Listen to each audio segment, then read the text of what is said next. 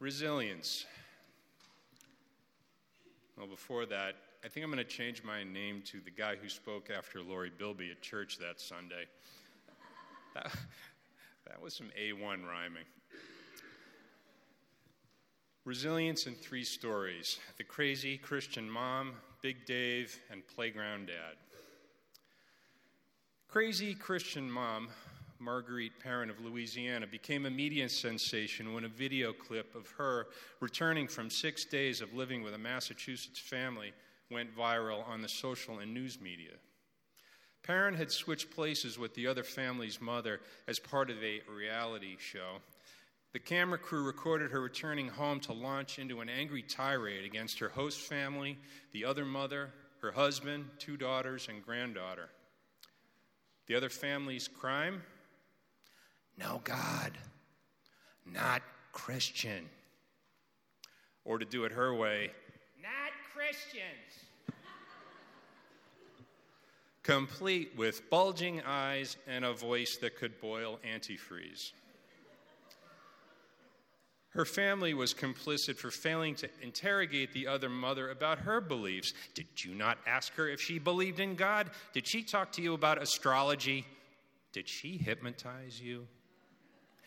It went on and on until her granddaughter was crying and her daughters and husband were stunned into a humiliated silence.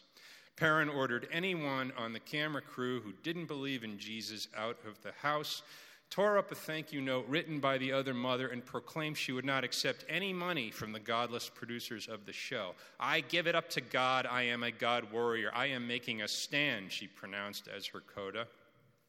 It didn't take long for Perrin's performance to spawn t shirts and jewelry emblazoned with her face and select quotes from her tirade, and bobblehead dolls in her image that sold for up to $800 on eBay.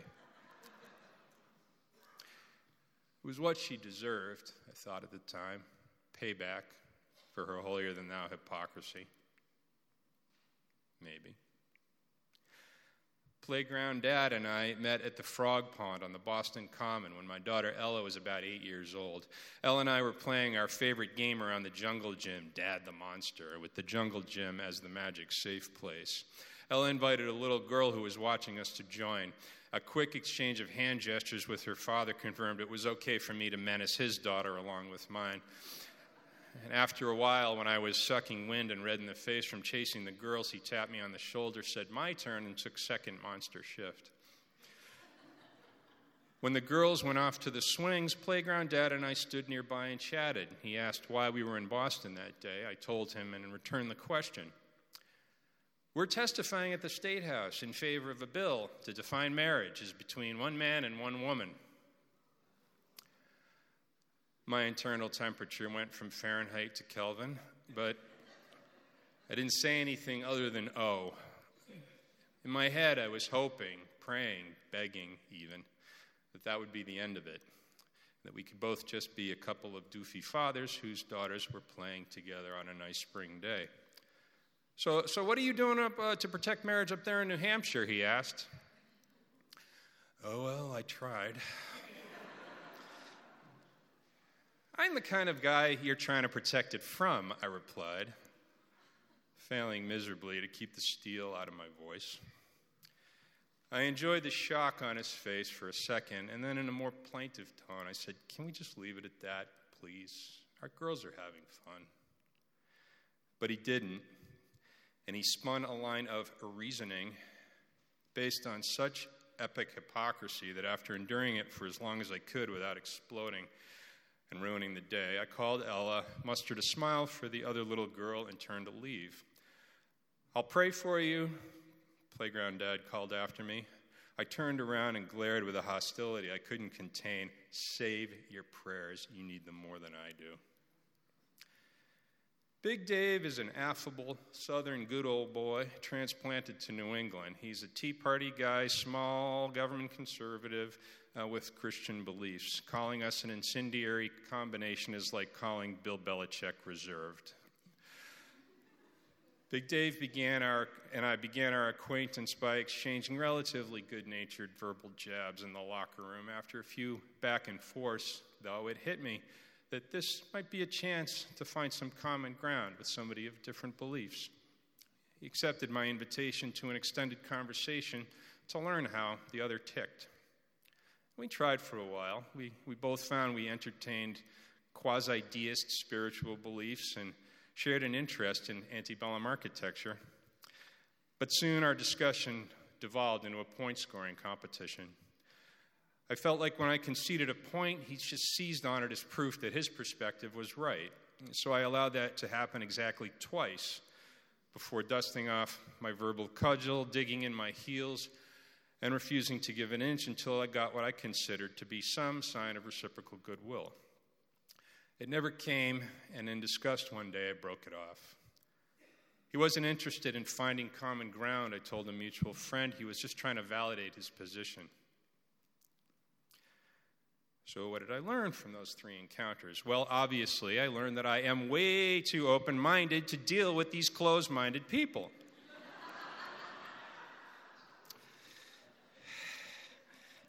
Try saying that to yourself a few times unironically. Reflecting back on these incidents, I realized a while ago I have a severe case of what I'm going to call open mind myopia. It's the persistent belief that if the other side would only expand their thinking, embrace difference, stop judging, and recognize their biases, they too would enjoy a truly open mind and see things my way. My case is particularly acute, but I'm not the only sufferer of open mind myopia. How often do we as individuals, as a church, or as a denomination attribute the perceived failings of our opponents to fundamental flaws in their belief systems compared to our own? The proceedings of the National Academy of Science describe a sociological dynamic called political motive asymmetry. It's the belief that our own convictions are based in love and our opponent's convictions are based in hate.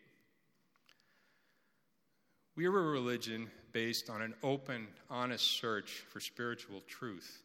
So it's incumbent on us to step back and consider whether we built ourselves an asymmetrical, ideological sinecure where our definitions of love and tolerance and an open mind are the only touchstones.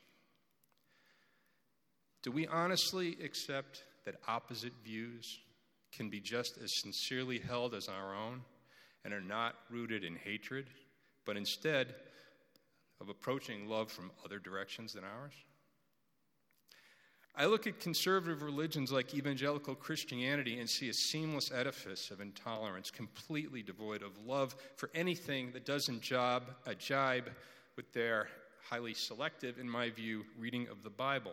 Since, most, since, like most you use, I don't believe in a literal reading of the Bible, it doesn't seem like there's much common ground, does it? And there probably isn't if you stop there, but what lies beyond? When I looked, was surprised and hopeful. Last year, a group called the Evangelical Immigration Table, which is devoted to living out bi- biblical principles, wrote a letter to our country's four top leaders demanding they end the imprisonment of immigrants at our southern border. The immigration table wrote As evangelical Christians, we believe that all people, regardless of their country of origin or legal status, are made in the image of God and should be treated with dignity and respect. Overcrowded, unsanitary conditions are inappropriate for anyone in detention, but particularly for children who are uniquely vulnerable. Jesus reserves some of his strongest words of judgment for those who subject children to harm. They didn't stop there. They asked the government to let evangelical churches care for people seeking asylum while their cases were adjudicated. We cannot treat people this way, wrote Joanne Lyon, global ambassador for the Evangelical Wesleyan Church. These people, these are people in the image of God with the breath of God in them.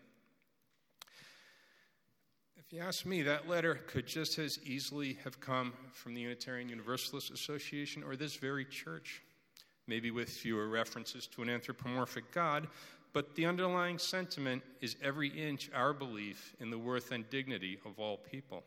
And they're putting action behind their beliefs, as in, we inspire one another to act on our faith in the larger community. About this? I believe, quote, I believe the Bible suggests at least two limits on inequality.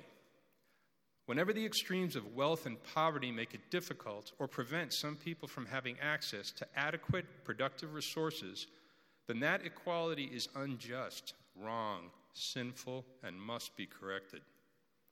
In our broken world, whenever one group of people acquires excessive, unbalanced power, they will almost always use it for their own selfish advantage. It's a pretty good case for economic justice, isn't it? That's from the evangelical theologian Ronald Sider. A recent Pew Charitable Trust report found that young evangelicals are more diverse, less nationalistic, more heterodox in their views than older generations.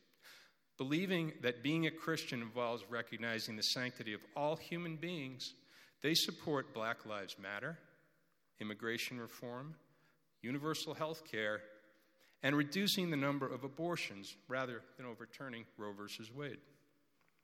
And it's not just the evangelicals. The Roman Catholic Church's fundamental option for life puts us on opposite ends of the reproductive rights conflict, but it's also the foundation for their belief in economic equality and the moral injustice of war. Pope Francis has been a strident advocate for peace, justice, and environmental stewardship. That's a lot of common ground to be tilled. But how do we get to it? Remember Marguerite, crazy Christian lady from the first story? She appeared in the news a few years after her first brush with fame when she was seen at a gay pride event in New York City. Not as a protester, not as a warrior for God, as a guest. Many of the same people who mocked her for her shrill intolerance sent her flowers and letters of condolence when they learned her oldest daughter had died in a car accident. When some of the people at the gay pride event recognized Perrin coming out of a church in Manhattan, they asked her to join them, and she did. Later, Perrin told an Esquire magazine writer that she gravitated toward the gay men because they weren't scared to me. They weren't scared to talk to me about losing Ashley and saying, I'm sorry to hear about that. That's what got me out of bed after Ashley's death. Marguerite Perrin and her one time tormentors found the humanity in each other by showing each other their humanity.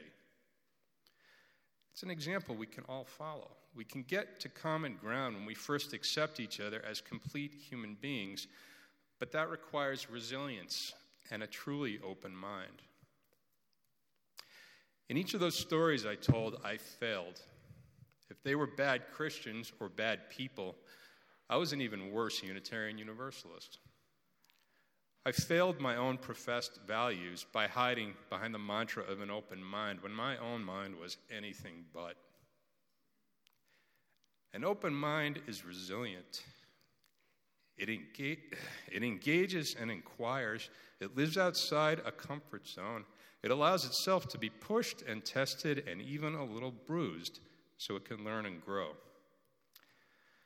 When I chimed into the chorus of scorn aimed at Perrin, I failed to see that her religious rant came from genuine human pain and fear. I saw her as nothing but a caricature of everything I loathed about conservative religion. I never had a chance to ask Perrin where her fear came from and why she saw people of other faces a threat but I did have a chance to ask Playground Dad and Big Dave, and I failed with them too. I traded the UU spirit of honest inquiry for cutting one liners that only drove us further apart.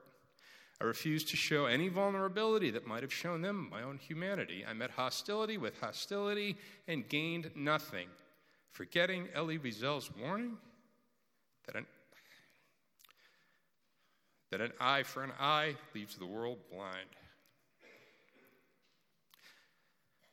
Personal conflicts like these are the bricks that build walls between people on the national and global stages. As our environment deteriorates and deepening inequities threaten our social contract, we focus on what divides us instead of what we have in common. But Unitarian Universalism, Universalists can, I believe, play a big role in focusing on what unites us. We, a small denomination with little political and financial clout, are uniquely qualified by our lack of ideological and creedal firewalls create a safe space where people of divergent views can come together and work on issues of common concern. I say this with humility because we can only fill that role if we do it humbly, without open mind myopia. So I have a proposal. It's for this church to be a grain of sand in the machinery of divisiveness. But if this makes any sense, doesn't defy too many laws of physics. I want us to be a rubber grain that springs back into shape after the gears flatten it out. When we're met with skepticism and hostility and our motives are questioned, we persist, driven by our uncompromising belief in the worth and dignity of all people. And here's how I'd like to be that grain of rubber sand. Most of you know that we're right across the river from where the Treaty of Portsmouth ended the Russo Japanese War of 1904 and 1905. That was a horribly costly conflict. It was the first large scale war fought with modern technology. More than 100,000 people died in just five months of combat. The Russian and Japanese delegations both staked out hard positions. The process often threatened to break down and lead to loss of more lives. But the people of Portsmouth helped keep the negotiations alive with one of history's greatest displays of citizen diplomacy. By inviting delegates to dinners and community events, the people of the Seacoast helped establish a human connection between the combatants who were eventually able to come to terms. Let's draw on that legitimacy, the legitimacy that our history gives us to do something great and real today. It's time for more citizen diplomacy, but this time it's to reconcile the citizens. I'd like us to invite people of seemingly irreconcilable beliefs here to Portsmouth, where peace was forged in another generation, for a summit of listening a symposium of understanding, a congress of conscience, people of different minds but shared goodwill, who all believe in their own way, with their own words, in the worth and dignity of all people. We'll ask these delegates to explain why they believe what they believe. That's all. Just explain. No debate, no discussion. Listening recognizing each other's sincerity, and going beyond the easy answer that opposite means hateful. We can partner with the Portsmouth Ministerium, the multi denominational gathering of local clergy founded by our own Reverend Bob Carnan. We can spread the events around at different churches to make the summit ideologically neutral. And let's have this summit symposium congress in a presidential primary year when the country's attention is focused on New Hampshire, how do you think it would shift the political discussion if candidates saw people working to reach beyond their differences in a public forum? Maybe we'll inspire the person or people who can turn the machineries of society away from division and toward equality of race and gender, toward economic opportunity and environmental sustainability. Maybe we can find common ground with the traumatized reality show participant, the playground father who thinks love only comes in one size, and the gym buddy with the antithetical views but the good heart. Maybe we'll fail and have to try again. Whatever we do or don't do, we can always honor our belief in the worth and dignity of all people, regardless of their beliefs.